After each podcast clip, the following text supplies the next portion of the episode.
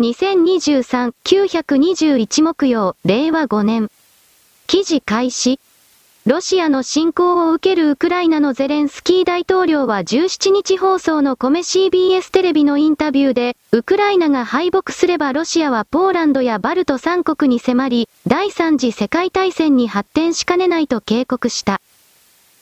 プーチン、ロシア大統領を食い止めるか、世界大戦を始めるか、全世界が選ばなければならない、と述べた。ヤフー。19。記事終了黒丸ゼレンスキーの背後にいる勢力はいわゆる悪魔教カバルやディープステートなどのお名前でおなじみの人々だ。ダボス会議と言い換えても良いそういう方々が自分たちの悪事が露見し多くの人々に訴訟などの形で反撃されているのでこれを全てうやむやにするために第三次世界大戦をロシアのせいにしてこれを起こそうとしている。ロシアも中国も当然これを分かっている今緊急に安全保障会議関係で中国とロシアが慌ただしい動きをしているのは米国が実際にカバールディープステートと言われる人々がこの核戦争に関連する動きを始めたからという仮説をとりあえず私は言っておく。丸、記事開始。ドイツのベアボック外相は先週、アメリカメディアのインタビューで、ウクライナを支援する理由について聞かれたところ、次のように述べました。ベアボック外相、もしプーチンが勝ったら、中国の習氏のような他の独裁者に、どんなサインを送ることになるだろうか、中国の習近平主席を独裁者と表現。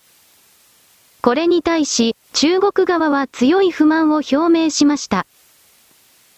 中国外務省報道官、極めてデタラメで、中国の政治的尊厳に対する重大な侵害であり、公然とした政治的挑発です。その上で、外交ルートを通じて厳正な申し入れを行った、と強調しています。https コロンスラッシュスラッシュ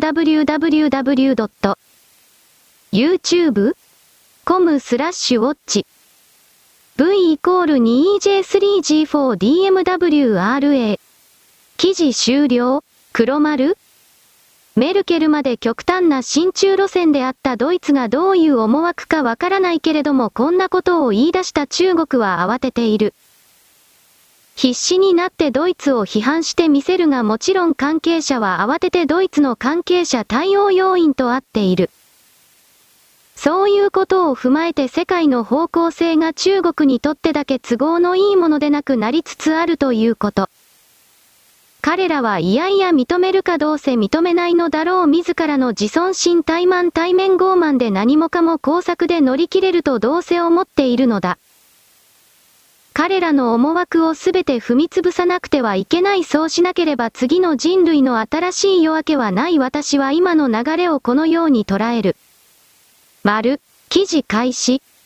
ロシア前大統領が戦慄の予言、米国は核により9.11のような攻撃を受けるだろう。アメリカはいつかまた9.11のような攻撃を受ける可能性があるというのだ。しかも、その攻撃は核兵器か生物兵器による攻撃だという。中国紙も風刺画で批判。9.11のアニバーサリーにあたり、アメリカを批判しているのはロシアだけではない。中国共産党系のタブロイド紙グローバルタイムズの編集長も以下のようなツイートをしていた。ヤフー919記事終了黒丸言葉に欧州プロレスが続いているが誰もロシアとウクライナの戦争で核兵器を使うなどと思っていない。そんなことをしなくても基本的に勝敗は決している。ロシアの勝ちだしかしロシアの内部の経済が相当にガタガタになっているのも事実だ。この部分が追いついてしまえばロシアは戦争に勝っているけれども戦争をやめざるを得ないという事態に入るかもしれない。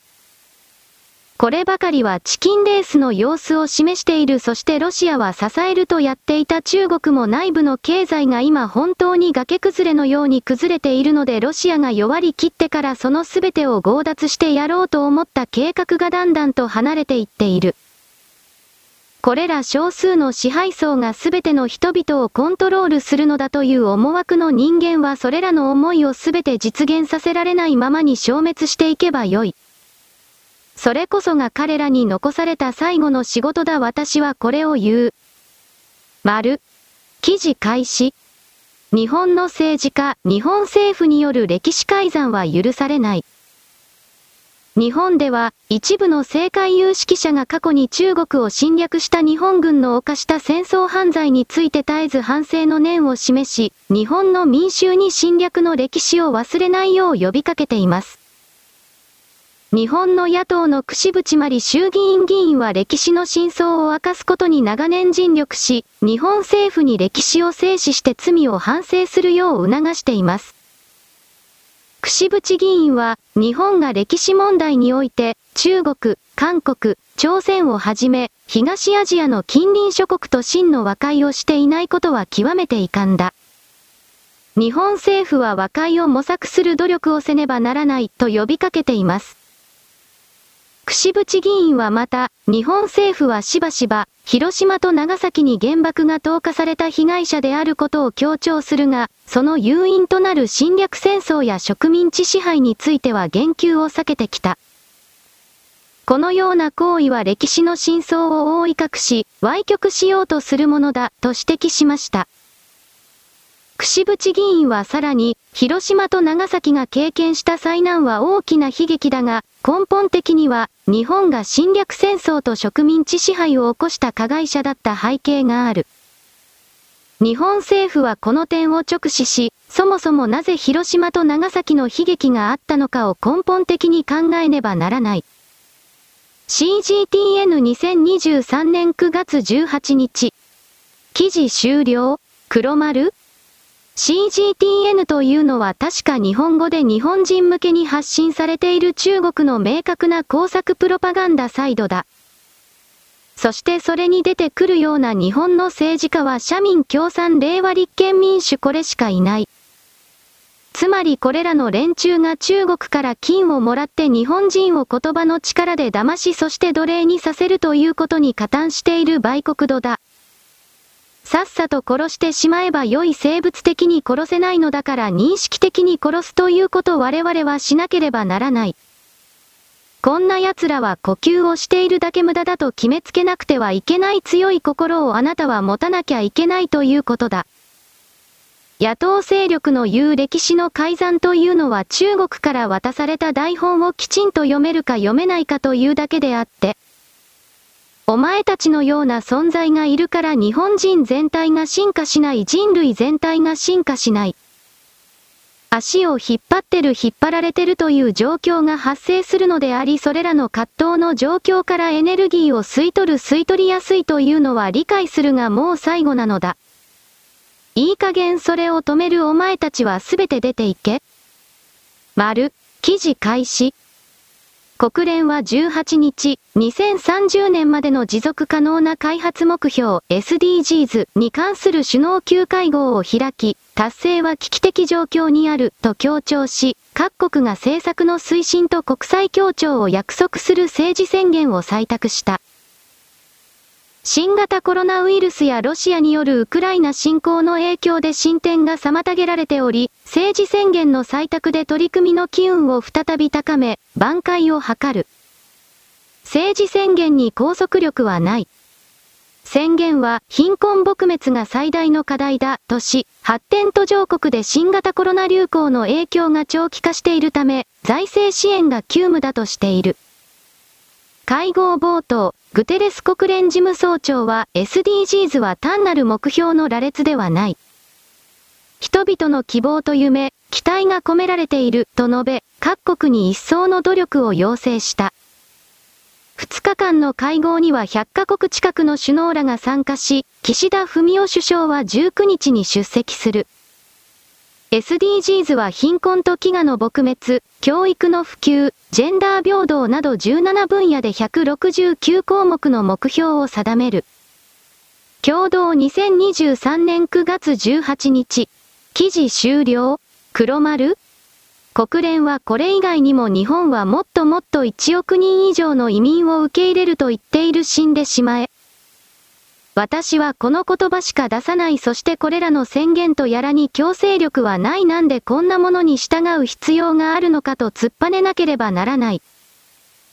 あなたは怒りを覚えなければならないのだ本当に武器を持った暴力的な国家なら国連にミサイルをぶち込んで関係者のすべてをぶち殺してしまえばいい。とこうなるのだが今の人類はそれをやってはいけないことになっているのでそれ流行らない方が良い。このスッチがどうしたという領域に国連そして今国連を実際に裏側で動かしているような本当の支配層たちが投資しているような企業がたくさんある。どうせそんなところだ彼らは死んでしまえばいいのだこれからの新しい人類において少数の人間が大多数をシェアして当然というこの概念を喜んで受け入れるような奴らは抹消抹殺しなくてはいけないということ。私は何の力もないが一方的に言うのである。丸。記事開始。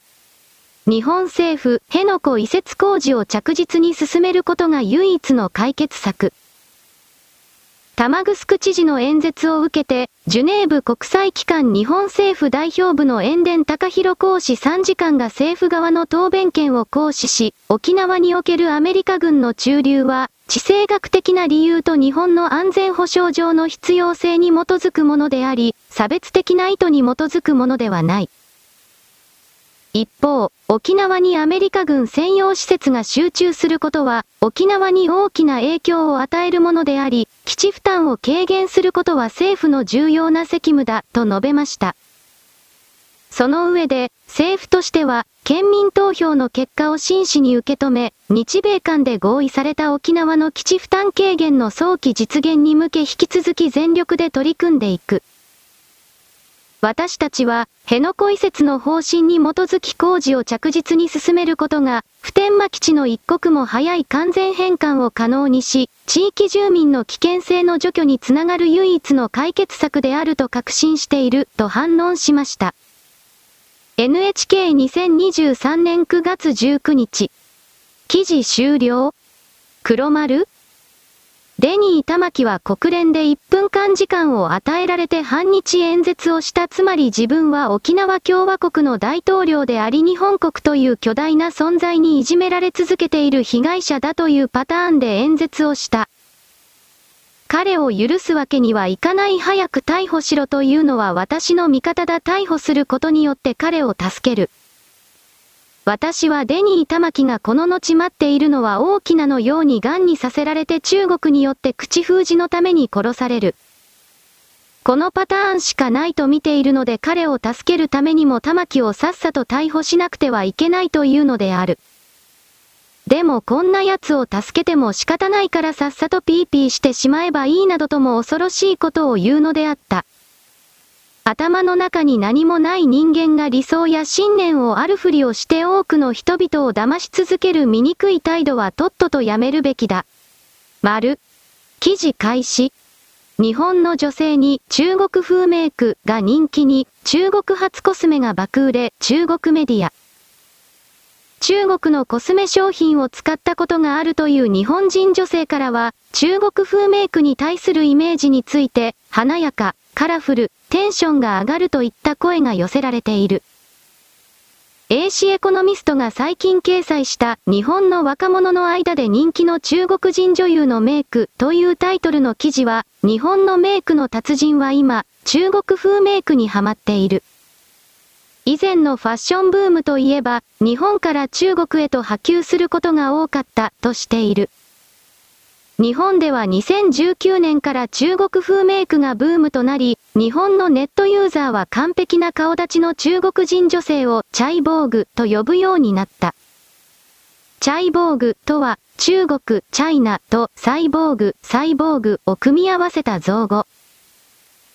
今では、輪郭がはっきりとし、真っ赤な唇の中国風メイクが日本の若い女性の間で人気になり、日本のファッション文化のラインナップをさらに充実させている。日本で美容系 YouTuber として中国風メイクを紹介している鹿の間さんの中国風メイクのメイクアップ動画は再生回数が100万回を超えている。毎日新聞は、鹿の相田さんの中国メイクは内面の強さや自信が現れていて新鮮というコメントを紹介している。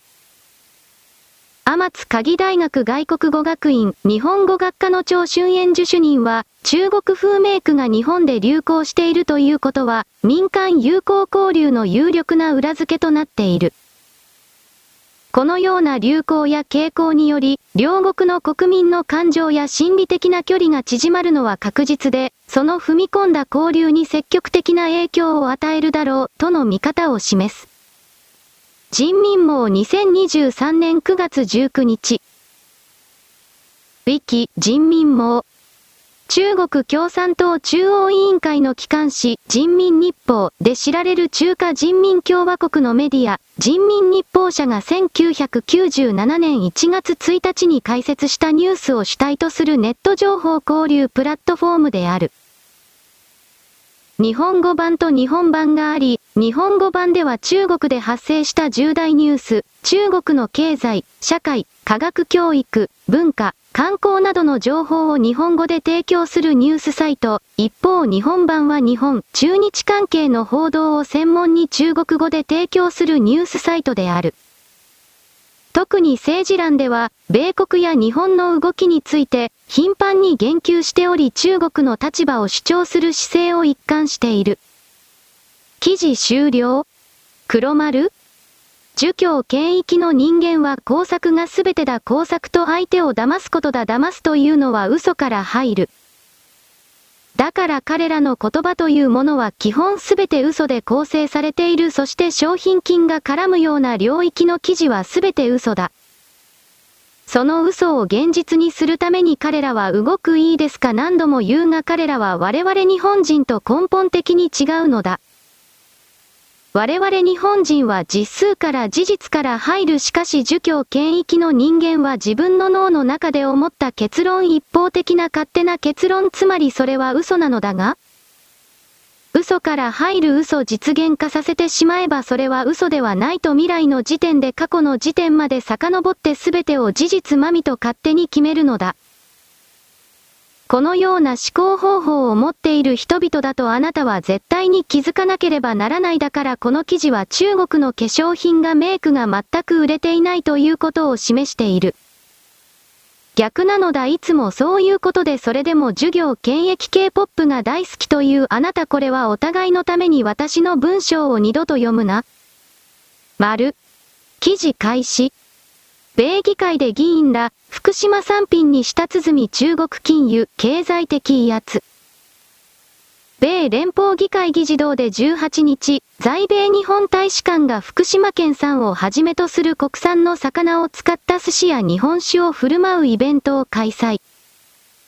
東京電力福島第一原発処理水の海洋放出を受けた風評被害の払拭が狙いで、下院議員ら約40人が舌鼓を打った。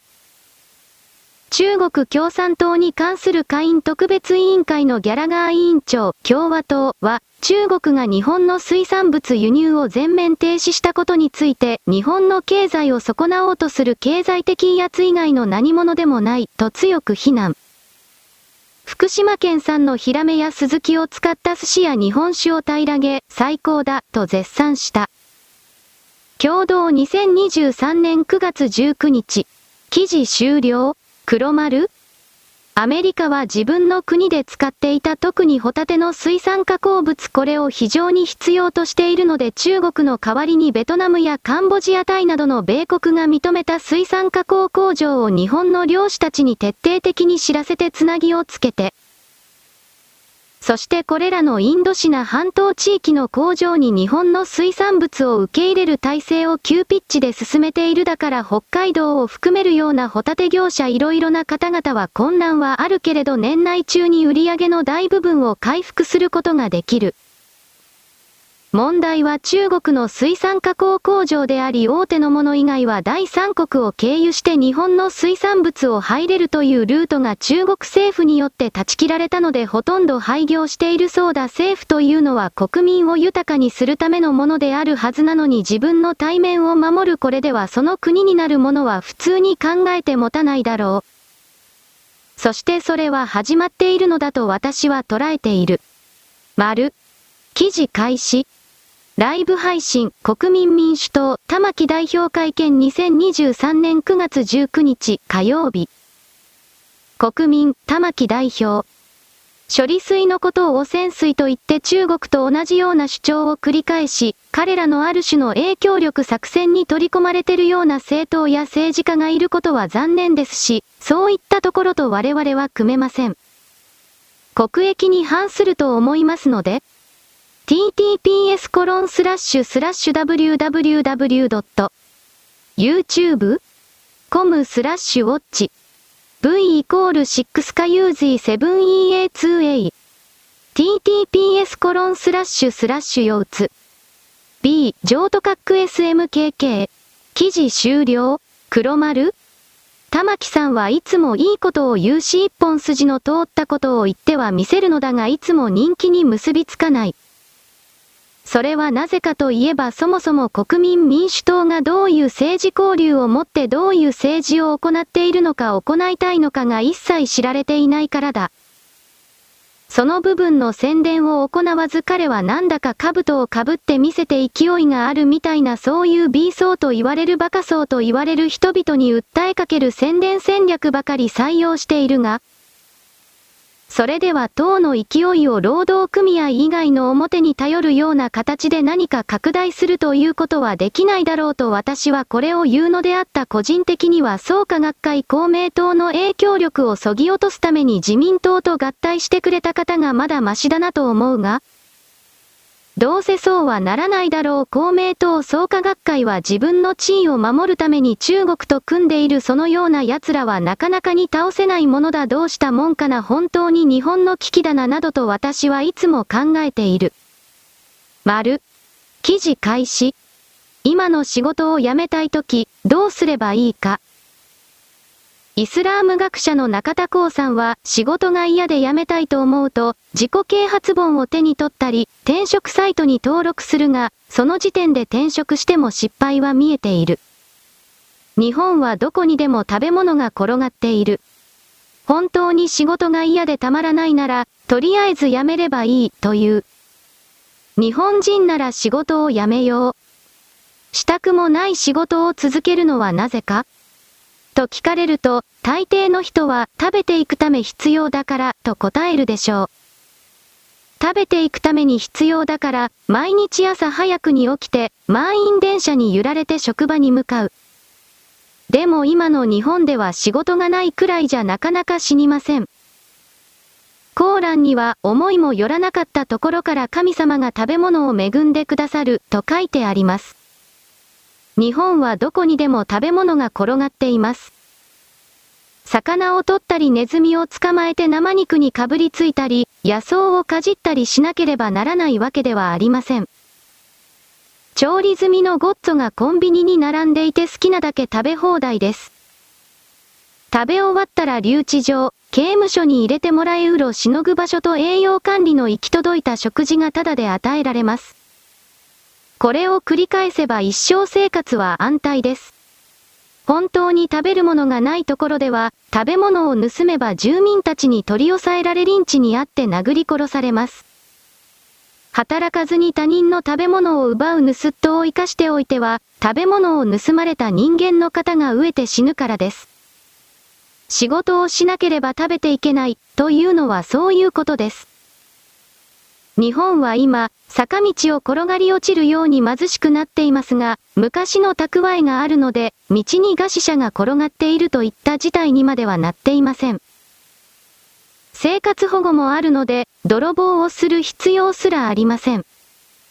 仕事を辞めたからといって生きていけないというわけでは全くありません。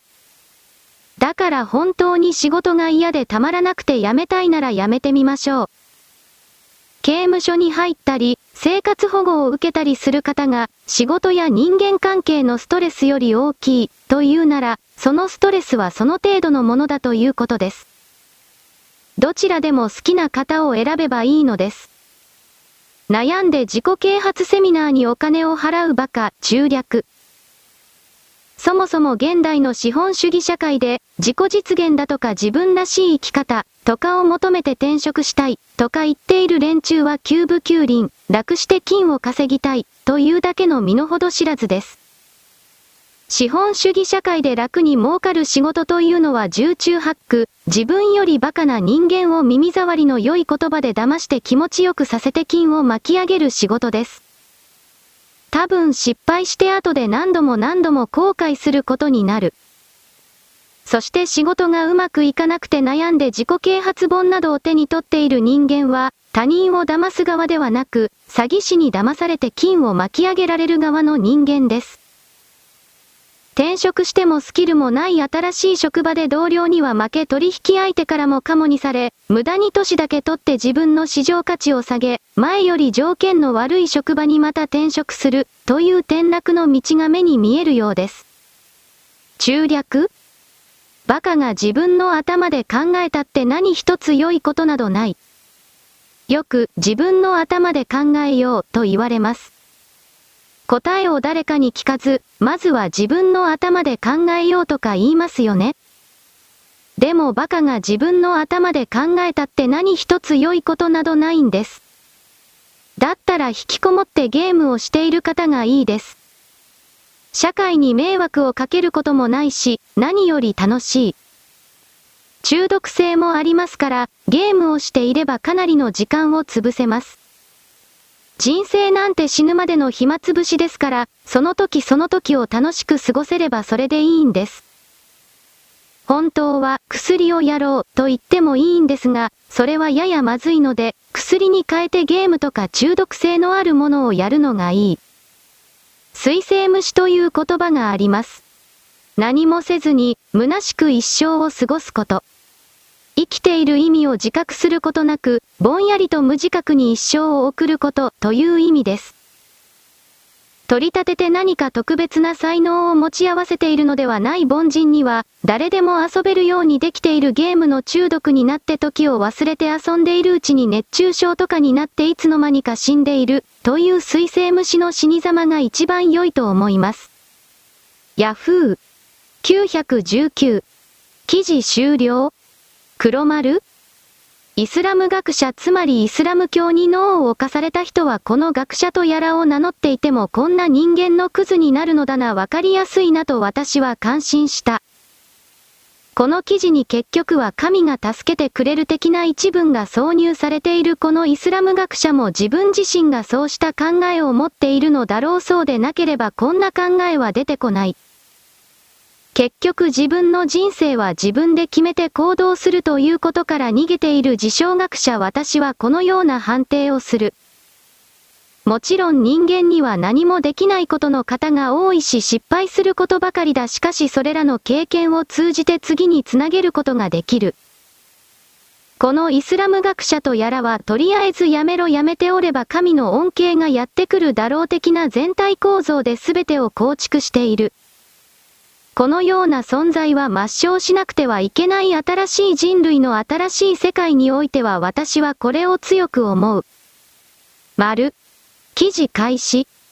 2023年9月17日、法配新聞は韓国の国産映画業界が崩壊の危機に瀕していると報じた。記事は、韓国映画、犯罪都市さんが6月3日、公開4日間で300万人以上の観客を動員して今年に入って初めて利益が出た韓国国産映画作品となったと紹介。8月11日には、密輸、モソン駅分岐点を通過したものの、今年に入って黒字になった韓国国産映画作品はこの2作品にとどまっており、業界の士気が高まらずに年内や来年の国産映画の見通しも暗いのではないかという悲観的な見方が広がっていることを伝えた。また、韓国の大手映画投資、配給会社の一つである CJ エンターテインメントは、今年1から6月期に計約800億ウォン、約90億円の損失が出る悲惨な経営状況であると指摘。韓国で映画館ブランドも所有するロッテも韓国映画への先行きを楽観視しておらず、幹部が韓国映画は現在大きな危機に直面していると語ったことを紹介した。その上で、韓国の国産映画市場は13年頃から活気に満ち、あらゆる作品が競い合っていたとして、様々な新しいジャンルが開拓されていくとともに、年間で国産映画の43%が利益を上げていたと紹介。その後も拡大を続け、17年には制作本数が前年比40本以上増の483本に達した一方で、その時にはすでに危機が始まっていた、と指摘した。レコードチーナ ?919、記事終了黒丸？映画産業の壊滅種別に関してはネット動画が配信されてから運命が決まったようなものだ。そして優秀な人材は映画産業ではなくこのネット動画の方向に移動して実際に素晴らしい作品を作っているらしい。というのは私はそういうものも一切見ないからだがそして単純に韓国映画はつまらないのでそこが浅いので飽きられた。これも当然あるだろうしかし日本の邦画も全く同じ構造を持つのでこの部分は私はあんまり強く批判しない。日本の方側はおそらく韓国の映画以下という作品だらけになっているそうだが私は日本の映画を見ないのでやっぱりわからない。いずれにしても人を楽しませるということに対して傲慢な人々がなんだか誰にも理解されない作家性とやらを前に押し出す文化人気取りの赤い共産主義崩れの脳みそを持った監督や台本書きや色々が日本邦画の中にもこれだけ充満しているのだから韓国もやっぱり同じなのだと私は言っておく韓国のこのレッドの汚染具合は日本よりも激しいのである。丸、記事開始。金正恩総書記の訪問によって、北朝鮮とロシアの急接近が注目されていますが、ウクライナ侵攻以降、ロシアとの関係を深めている国は東南アジアにもあります。ロシア人観光客が急増するタイで、その背景を探りました。タイ南部のリゾート地、プーケット。空港の到着ゲートからは、大きな荷物を抱えた、ロシアからの観光客が大勢出てきました、記者。世界中から観光客が集まる島ですが、このところ目立つのはロシア人観光客です。こちらのお店、看板にロシア語の表記があります、記者。観光客の急増に伴い、ロシア語も書かれた看板や標識のほか、ロシア料理を提供する飲食店も増えました。ロシアからの直行便が何本も出ているので、便利です。ロシア人観光客。ウクライナへの軍事侵攻を受け、欧米諸国などがロシア人の受け入れを事実上制限する中、タイは去年10月にロシアとの直行便を再開。今年1月から6月までにプーケットを訪れたロシア人観光客はおよそ80万人で、去年に比べ10倍近くになりました。タイは微笑みの国として、すべての人を受け入れます。政府もウクライナでの戦争においてタイの利害関係はなく、中立を維持すべきだと言っていますので、プーケット観光協会ガーン副会長。観光が主な収入源であることなどから、実利を優先させ、ウクライナ侵攻では中立の立場を維持するタイ。ロシア人の移住も増えています。一部屋2000万円以上するこちらの高級マンション。購入した人のほとんどがロシア人だと言います。モスクワから1年前に移り住んだサーシャさんは6月、ロシア人の友人と共にレストランを開業しました。ヤフー。919。記事終了黒丸自国で製造工業や特殊鉱物いわゆるレアメタルやガス石油などが産出しない国は農業かサービス業で身を立てるしかない。そしてそんな国は基本的には人の流動性を止めたら死んでしまうのでこの記事にあるようにロシア人を無条件で受け入れるのは当たり前ではある。私はロシア人のすべてが悪いだとかそんなことは言わないただ観光客としてはロシア人ほどケチな奴らはいないと評判が悪い。これは韓国人中国人も同じだしかしそういうすべてを踏まえてタイという国は生き残りのために必死なのだなということが伺える内容でもある。丸、記事開始。17日午後、北アルプス前穂高岳を下山中の男の子が技量不足で行動不能となり、救助されました。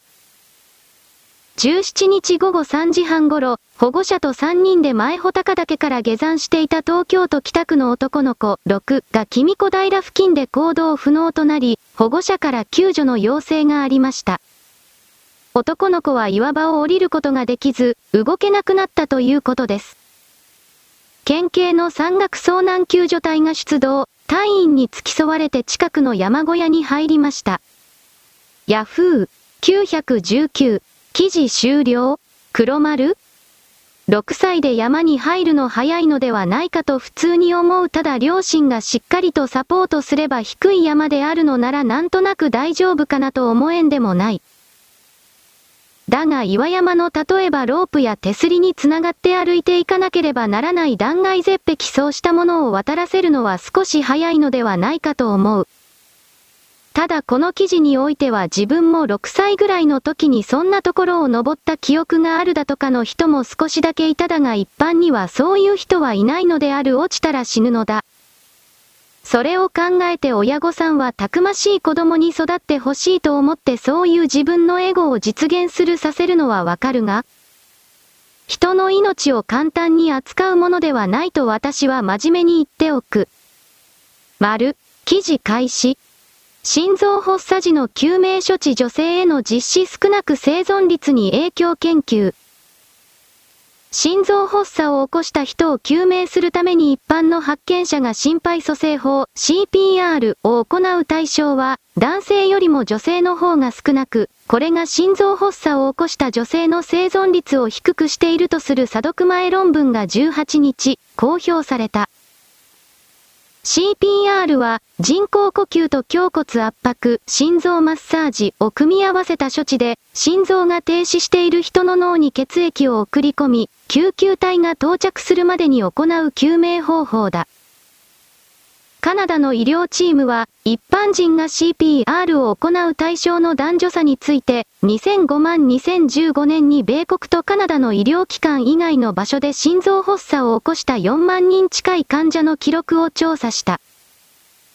全体で見ると、路上などの公共の場で一般人から CPR を受けていたケースは54%で、このうち男性は68%だったのに対し、女性は61%だった。調査を行ったモントリオール・サクレクール病院、ホーピタル・デュ・サクレ・クール・ド・モンデアルの救急医、アレクシス・コルノイエ氏は AFP に対し、この格差は、心停止後の女性の死亡率を確実に押し上げている、と指摘した。女性の胸に触れることへのためらいが関与か？男女差が生まれている理由についてコルノイエ氏は、公の場で本人の同意を得ずに女性の胸に触れることへのためらいが関係している可能性があると話す。データによると、女性の年齢に差はなかったという。アフトゥブ ?919。記事終了？黒丸？返事に関しては女性を助けるときに例えばブラジャーを全部外して前面のおっぱいをすべて丸裸にして乳首も丸見えの状態で AED のパッドを貼り付けるこんなことはしなくてもよかったはずだ。ブラジャーの少し上の紐の近くという言い方をするがブラジャーをつけたままでも AED のパッドをつけてよかったと思う。私の記憶では正しいひょっとしたらだがブラジャーのホックなどに金属を使っているといけないなんだかその金属絡みのことはあったかもしれない。だが基本的にブラジャーを丸ごと外してしまうみたいなそんなことはないので AED があれば基本的には女の人を助けられるのだがこれはおそらく助けられたそばの女性が非常に過剰意識を持っており自分の肌にただで触れられることは許せないといったプライドから訴える。このような姿が見えるだから結論としては女が倒れていても助けるなこれに尽きるな私はなんで残酷な男だろうとニヤニヤしながらバックダッシュで現場を高速で走り去っていくのであった。丸、記事開始。大手電力10社すべてが10月の家庭向け電気料金を9月と比べ、値上げする見通しであることが17日、分かった。大手都市ガス4社のガス料金もすべて値上がりする。政府が物価高対策として今年2月の検診分から実施している電気、ガス料金の抑制策が半減するため、火力発電に使う石炭などの輸入価格は下落したが、補助の縮小分が上回った。政府の補助は9月検診分まで、電気は使用量 1kW 時あたり7円、ガスは1立方メートルあたり30円を値下げしてきた。10月はこの半分となり、終了する予定。11月以降は未定だが、予定通り補助が終われば、さらに値上がりして家計負担が増す恐れがある。共同2023年8月17日。記事終了黒丸私は秋頃に選挙があるのでこれへの補助は継続せざるを得ないだろうなと見てはいたのだが選挙がどうやら行われないらしいという見込み情報が現在出ている。岸田政権の支持率があまりにも低いものだから選挙をやれば議席を大幅に失うという予測結果が出たそうだ本当かどうかはわからない。しかし補助を続けるということに関しては今度は財務省が嫌な顔をするだろう。岸田政権というものは財務省によって支えられている彼ら官僚の言いなりになることによって彼は今の総理の座につけてもらえた。岸田政権がおそらく2期目を目指しているが抜け目の間に消費税を15%ぐらいに上げることを確実にやるだろうと私は捉えているので、今この瞬間を渡り切るために岸田さんがどういう動きをするのかなとぼーっと見ている。財務省はどういう意味で消費税を上げろと言っているのかの本当の理由を言わない。巷で言われているような日本国債が本当に爆発しそうになっている海外の投資家が日本国債を一斉に売り上げせするような事態に入ってしまっているのかどうかそういうことを彼らはきちんと国民に説明しなくてはいけないのだがそれを今まで一言たりとも言ったことがないので日本国民は現実の自分の国が一体どのような状態になってるのか一切理解できていない。支配層と言われてる領域が情報を握りしめてしかし何の責任も持たないというシステムは改善されなければならないと私は言っておく。丸。記事開始。異次元の少子化対策、はじめは意味がわからなかったが、外国人に子供を作らせ日本人にすることでした。国史918。のの？これがいいのかわからんけど違和感があるね。うちの子供が小学入学だったら、間違いなく別の小学校に入れるのは確実だね。丸、のの？聖火リレーに日本民族衣装の着物なし。日本国旗なし。日本で日本がないがしろに日本の公教育で日本色を薄めて、日本民族はないものに。ネオランジエ1001、のの日本人の子供に全くメリットないね。異民族の文化やコスチュームに興味ないし、お前らの親の母国に帰って好きなだけやれよ。梅干し、旧柿の種のの子供に罪はありませんが、ため息しか出ません。ツイットタン、ののマスコミはこの事態を、好意的に視聴者にすり込んでますからね。尖閣海底屋台、のの外人が日本に憧れて暮らしたいと考えて来日するのはいいですよ。でも日本が来日した外人に合わせていくってのは違うんじゃないかな。公立学校でこれはやりすぎ。円、エモン右京。記事終了黒丸公立学校というのは我々の税金によって賄われている。我々の税金によって子供たちがそこで学び受け入れられるのは当然だと考えている外国人のパターン多いけれど。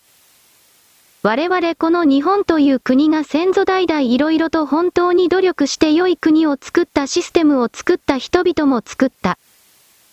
その中に外から今この瞬間入り込んできてさあ我々にその素晴らしいものすべてをよこせとやってきたところでそうは問屋が下ろさない。これらの国際色豊かなと言いながらその背後にある中間北朝鮮といった儒教権益的な優勢主義者的なイスラム教的な少数の人間が大多数の人間を支配して当然だということを価値観をひっくり返してでも何をやってでも実現しようというこうした動きというものに私は当然反対する。丸。記事開始。不法移民と支援者に高額罰金をシャープドジ。記者、外国人であろうと。市委員長、武蔵野市の外国人参政権は、住民投票の権利を行使することは自治体で決めれますし、賛成。私たちは在日の定住外国人の方に対しては選挙権、非選挙権認めるべきだとずっと一貫して、そういう立場を表明してます。https コロンスラッシュスラッシュツイッターコムスラッシュ i ステータス169系2869兆3383億3908万6670福田誠819記事終了。黒丸。日本共産党はもちろん中国から金をもらっているこの市委員長というのは明らかに操り人形なのであなたもご存知の通りだから。中国人が中国国籍を持ったまま日本の国会議員に立候補できる政治体制を作れこれを言ってるに過ぎない。この男はそしてこの背後の勢力はさっさと逮捕して永久極刑にでもすりゃいいのではないかと思ったがそうなるとコストがかさむのでやっぱり死刑にした方がいいんだろうな共産党の関係者は？などと私は荒っぽい言葉しか浮かんでこないのである。丸。記事開始。福田誠。不法移民と支援者に高額罰金をシャープドジ。大月もみじ議員、2040年には、2020年度比で約4倍、674万人の外国人労働者が必要という報告書を発表しました。しかし外国人労働者と共生なくして経済成長はできません。そのためには日本人と同等の権利を外国人労働者に保障する制度の転換が必要。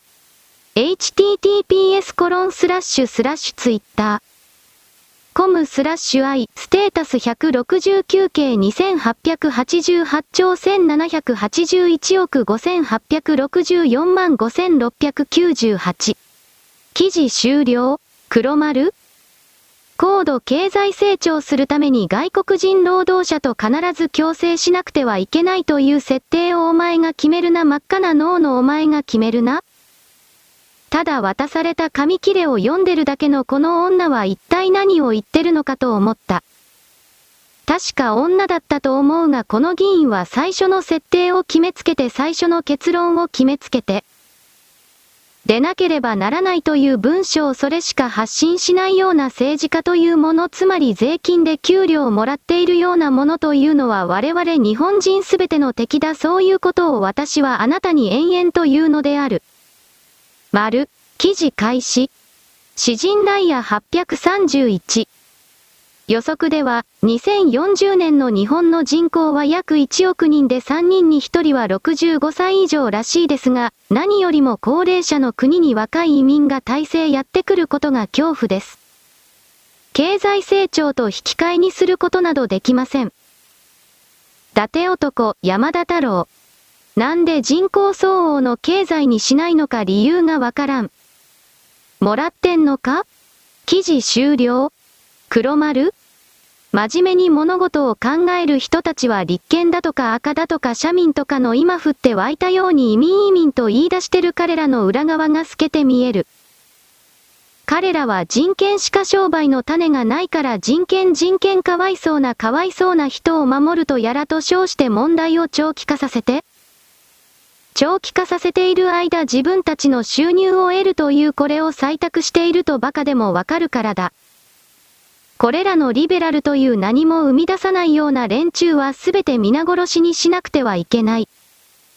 私は生物学的に殺してはいけないといつも言っているがもうそろそろ本当にそれをやってもいいのではないかという経済状況や地球環境空間の激変が起きると見ている。ので彼ら赤い人たちというのは正直自分たちのあり方を変えていくべきだとこれを本当に思うのである。丸。記事開始大陳優子社民党副党首参議院議員。薄めて海に流す、で、これまでどれだけの公害が起きただろう。岸田首相処理水放出開始、安全性確保など政府全体で確認し判断、NHK、福島第一原発処理水。NHK? おわ ?JP? 岸田首相処理水放出開始、安全性確保など政府全体で確認し判断、NHK。NHK、岸田総理大臣は20日、東京電力福島第一原発を訪れ、処理水を薄めて海に放出する計画の準備状況について視察し、放出の開始時期。Readers added context。 ALPS 処理水って何？本当に安全なの？東京電力福島第一原子力発電所の建屋内にある放射性物質を含む水について、トリチウム以外の放射性物質を安全基準を満たすまで浄化した水のことです。 METI、go、JP スラッシュ earthquake スラッシュ nuc、国連の機関であり、原子力について高い専門性を持つ IAEA も、 ALPS 処理水の海洋放出は国際安全基準に合致し、人及び環境に対する放射線影響は無視できるほどである、と。包括報告書で結論付けています。 IAEA によるチェックは放出前だけでなく、放出後まで長期にわたって実施されます。メティ Go jp スラッシュアースクエイクスラッシュナック記事終了黒丸このような後天的中をくれわざとやっているのかもしれないが理系における知識がゼロの人物を活かしておくな。我々消費者が末端の人間が無知愚かであるからに他ならない学生時代に数学も物理も科学も石点以下でやったようなこのクズが政治家という衣を気取っているだけで、人々に対して命令をする説教する。私はこうした構造を本当に嫌う。この社民党の副党首というものはこと科学関連に関しては無知であるというよりも低能を通り越した馬鹿であるということが過去の発言から明らかなのだけれど。彼女はこれ以上喋るのをやめた方がいい人々の怒りを買うだけだからだ失笑ではなくここまで来ると怒りだ。そうしたことを我々は表に出さなかった日本人は怒らなかった。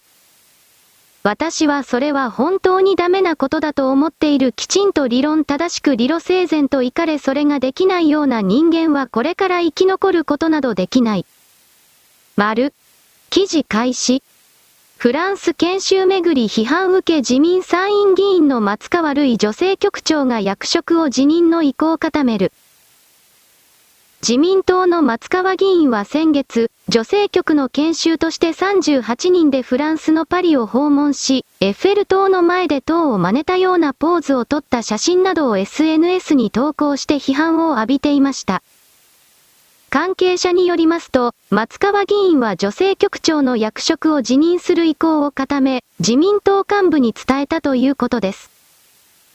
この問題をめぐっては自民党内からも軽率だなどと疑問の声が上がっていて、自民党の幹部が不適切な情報発信によって誤解されることがないようにと注意していました。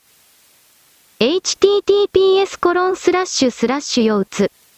b スラッシュ e アンダーバー 7ky7 をフィー渡辺哲也？党は子供が参加することを知らなかった。だから、党費負担分を返還している。何をもって背任となるのでしょう。外国出張で党費を出しているのですから、党だってどういう内容か知ってのことでしょうに。これが罪というなら党も同罪だと思いますよ。渡辺哲也松川議員女性局長の権限で、パリを外遊先に選び、党の許可なく子供を同伴しその費用を党に負担させていた。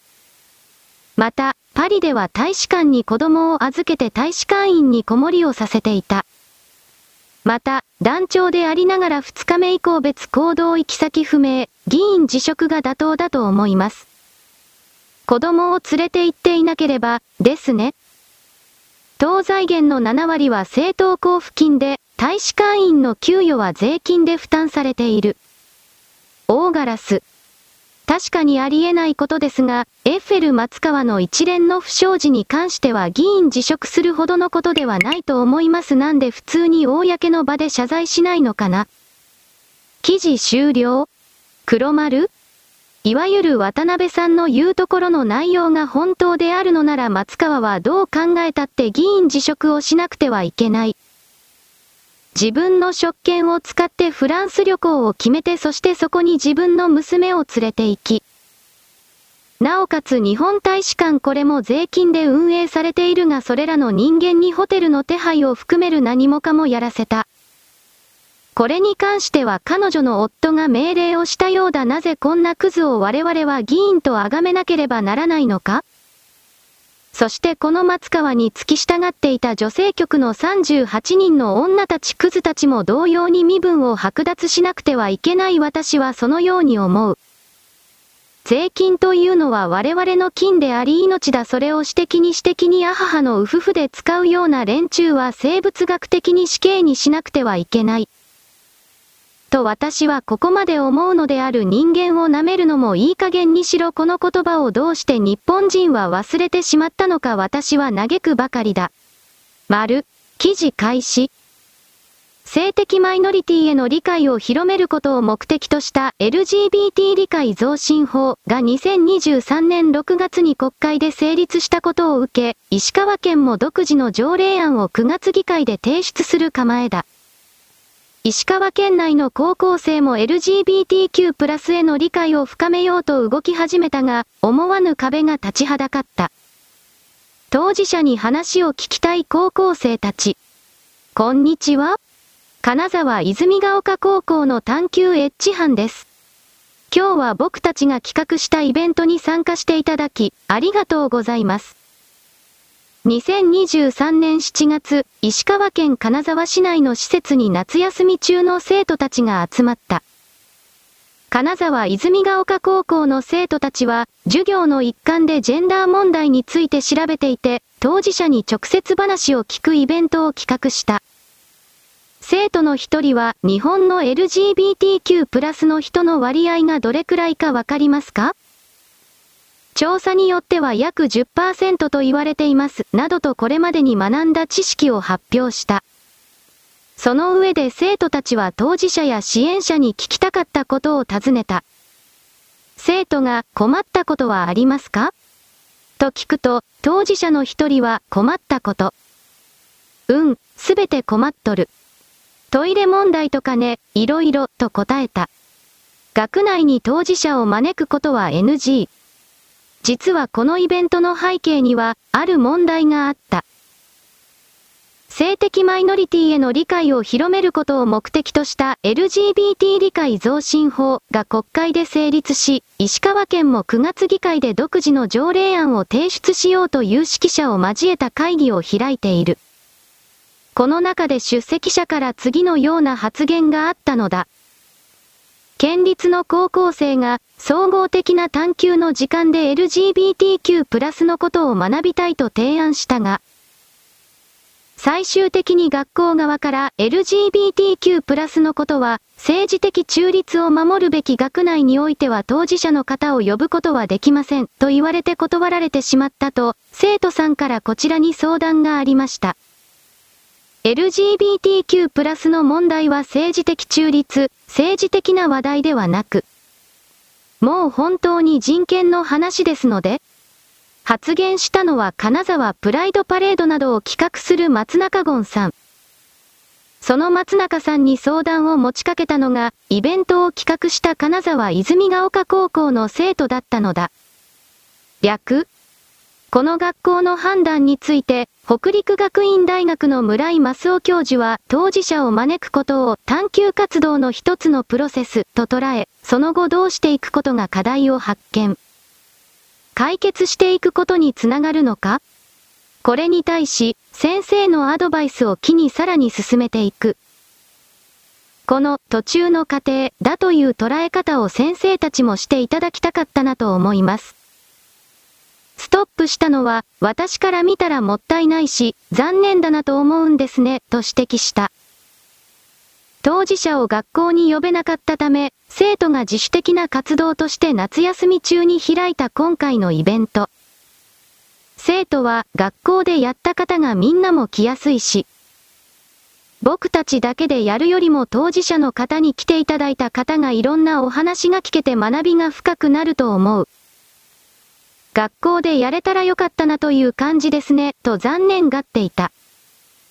LGBTQ+ プラスの当事者を学校に招くことがタブーであってはならない。石川テレビ2023年8月21日。まとめ 1LGBT 理解増進法には、LGBT 教育には、学校側の同意が必要だと定められている。学校が拒否すれば LGBT 活動家が学校教育に侵入することは不可。新石川県は LGBT 活動家、松中ゴン氏の地元。参校長は大体事情を分かっていて拒否。長谷知事も拒否。4活動家がメディアにこんな記事を書かせた。これは憶測記事終了黒丸この松川という活動家が隣の県の福井県の稲田に LGBT 関連の洗脳を行ってこれに成功したという記事私は読んだ。が名前がちょっといい加減だったかもしれないどちらにせよ今回の中央における法律の決定で LGBT 関連で予算が下りない金が入ってこないこのことでこの松川の計画は大分崩れた。だからこれを中央ではダメなら地方からそれをやろうということで各地方で松川及びその眷属立部下たちがかわいそうな人かわいそうな人 LGBT とやって地方の税金を盗むための努力を今この瞬間もやっている。この記事はそれを訴えるものであるもちろん彼らに正当性などない性的な趣味娯楽というものをなぜ我々の税金見事に等しい金を使って補填保護してやらなくてはいけないのだ。性的な思考趣味というのは趣味娯楽の段階でしかないそのようなものでしかない私はそう決めているのでこれらのかわいそうな人という立場を一方的に主張してどうでもいいから金を越せというこの松川のような人物。そして似たような連中のことを私は許さない音と生きやがれとしか言わない。そして日本の教育制度における歪みつまり高校生たちに人権などを教える前にそれを成り立たせるものは、金がある豊かであるということであり豊かの意味は何なのか少し前は金融における紙切れの金だったが今実体経済実物に移ろうとしているということの、この人間が生存するために本当の意味で必要とされること事柄に関連する情報教育を行っていないということの方がよほど問題だと捉える。エネルギーと水と食料と安全確保これらに関連する概念よりも LGBT の方が上田どうのこうのとやっているが、そういうことを教え込むようなやから大人たちは全て極刑にしなくてはいけない人間が生きるということに対してそれほどに侮辱する態度はないと私は見るからだ。丸。記事開始。立体的な構造にしても蓄電機能を発現。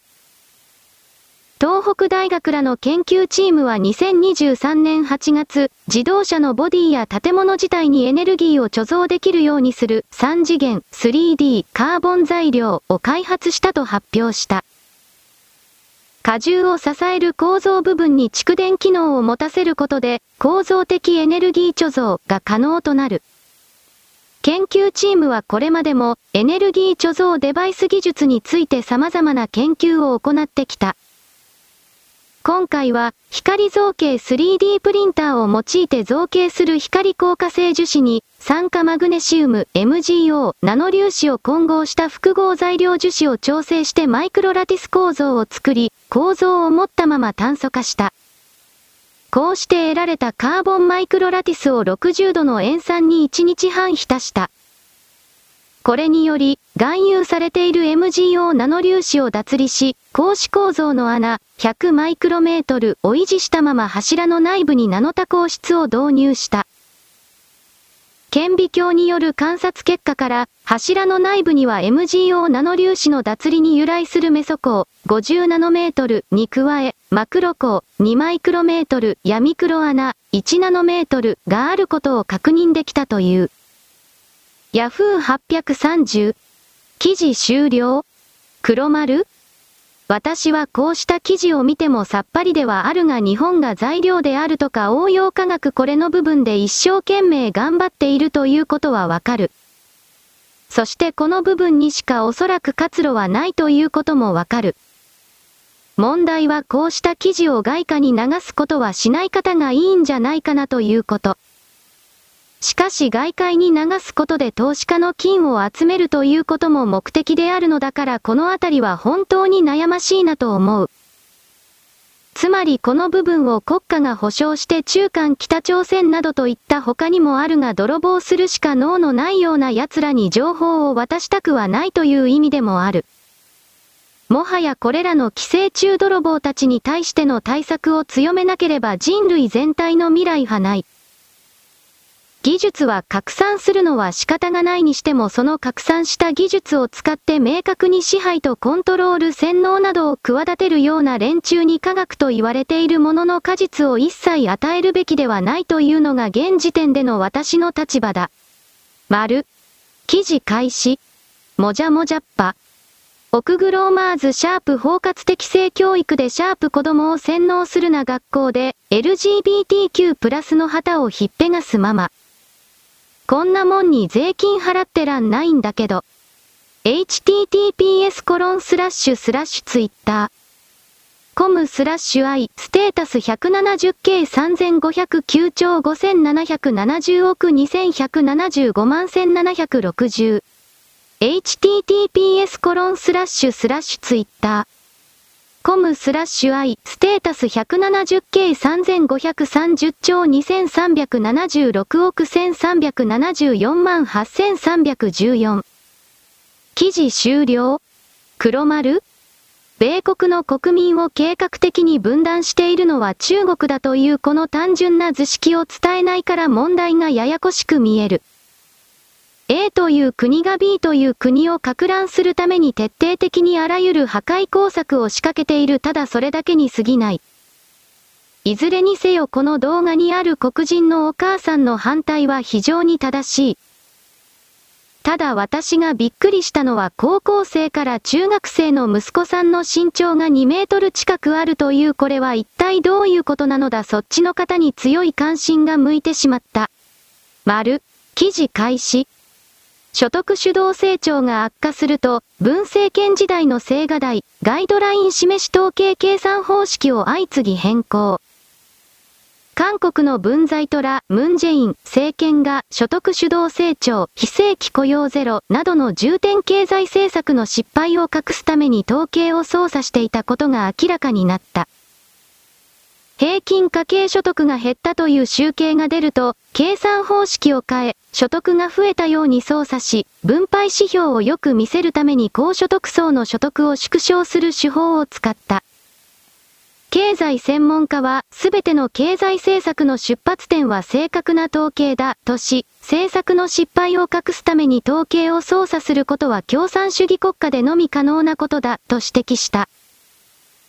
韓国監査院は15日、主な国家統計の作成及び活用の実態と題する監査結果を通じ、文政権の大統領秘書室などは統計作成機関である統計庁に圧力をかけ、統計数値を操作したり、統計記述情報を歪曲、歪曲させるなど様々な不法行為を行ったと断定した。所得が増えているかのように計算方式変更。監査院によれば、文政権の青瓦台と統計庁は希望する統計値が出るまで計算方式を相次いで変更した。所得分配が悪化した統計が出たことで青瓦台から圧力を受けていた統計庁は、文政権初年度の2017年6月、平均家計所得が前年同月比0.6%減の427万8000ウォン、約47万7000円になったという事前集計が出ると、統計操作に着手した。最初は給与労働者の所得に過重値を適用する方式で所得を増やした。しかし、それでも所得が減ったため、自営業者を含むすべての就業者の所得に過重値、就業者過重値を適用した。そうした過程を経て、家計所得は434万7000ウォンに増えた。統計庁は操作された結果に基づき、家計所得が1年前より1%増加したと発表した。チョスノンリネ ?919。記事終了黒丸朝鮮人は李氏朝鮮の頃からそしてその前からお金の計算ができない奴らだ中国人もそうだ。彼らは実際の利益よりもメンツや対面を維持するために無駄遣いをすることが大好きな馬鹿なのでそういう部分に山ほどお金をつぎ込みそして足りない糞を庶民から吸い上げることで搾取することで体制とやらを守ってきた。そんな体制を滅ぼさなくてはいけないこの中国人朝鮮人たちの悪しき心の形を日本人の一部は受け継いでしまっているそれも滅ぼさなくてはいけない。これからの世界は実際の利益数字そして合理性、効率性、機能性、円滑性などなど最高効率に高める方向で全てを進めなくてはいけないからだ。バカは呼吸をするなそういう世界になっていくそしてなっているのだ。丸。記事開始。フリーアナウンサー、大島ゆかり39が18日、東京 MX5 時に夢中。月、金曜午後0、匂いで園。夫とニューヨークへ移住したフリーアナウンサー、大橋美穂45へ疑惑の目を向けた。この日はニューヨークの自宅から全番組アシスタントの大橋がリモート出演。同じ局アナ出身の大島は大橋に、そこで暮らせる稼ぎはどうされてるんだろうなっていうのが。本当にそこしか疑問がない。みんなが憧れるわけじゃないですか？いいお家に住んで、しかもニューヨークのマンハッタン。移住して暮らしたいな、なんてざっくり思うけど、なかなか金銭的に無理じゃないですか、と羨み、アナウンサーは副業ですよね。何かメインで稼いでる仕事が絶対ありますよねと疑いの目を向けた。大橋は笑い飛ばし、毎月赤字覚悟ですよ。本当に貯蓄を切り崩してるって感じです、と回答した。サンスポ ?919。記事終了？黒丸？私はこの人は誰か知らないテレビを見ないからだから根性の腐ってる私はこう思うこの女は自分の課題を使ってアメリカの上流階級界に入り込んでいったのだなと言葉を作る。しかし45歳だからやっぱり無理だなと速攻で考えを改めるそうすると女性解放論者的な人たちから差別だ差別だとやってくる。45の女性に商品価値があるのか性的な技巧的なものでと私は言い放つのだが他のところからもちろんある。とすごい声も飛んでくる色々な人々がいるな世の中は面白いなとどうでもいい風体で私はこの記事を読んだ。丸。かつてソ連という存在をこの世界から消し去るために米国の内部で民主共和両方の勢力が細かい自分たちの思惑を抜きにして一致団結した。民主党勢力もレーガンに協力した。今はそれがない。だから中国が延命している。中国人たちはソ連の崩壊を見ていたので、自分たちがそうならないためにはどうするのかということで米国人への浸透工作を必死になってやった。それが実を結び、今の彼らがある。米国人たちはそれらの結託を通じて少数領域だけが儲かるとやっていたが、それらの毒が回ったという言い方をしよう。今のままでは米中が両方とも対消滅をしながら既存の体制を破壊していくとなる。米国人たちはこれからが正念場だが、中国人たちは特定の占領の放射線をずっと数世代にわたって浴びてきたせいなのだろう。精神の波形に傲慢存在という部分が相当強くなっている、と私は捉える。今の文明は前の前の文明におけるムルタム文明におけるやり残しを解消する意味もある。だからこの中国人たちの環境設定はムルタムが滅んでいった時の動きの再現とも言える。これを乗り越えろと求められているのか、もっときちんと滅べ、と求められているのかはわからない。だが大量の人間を死亡させて、それらの地球で起こす予定だった様々な個人のカルマを背負わせて、そして地球から追放することで地球という惑星を救済するといった計画、どうもそうしたものが起こされて実行に移されているようだ。その中に人間を救済して次の段階に向かわせようという勢力も当然いて、それらが対立衝突している。今はその渦中にある。人類の思惑など全く考慮されない。そうした観点で世界の流れをなんとなく見ていただきたいと勝手に言うのである。人間の思惑など無視。終了？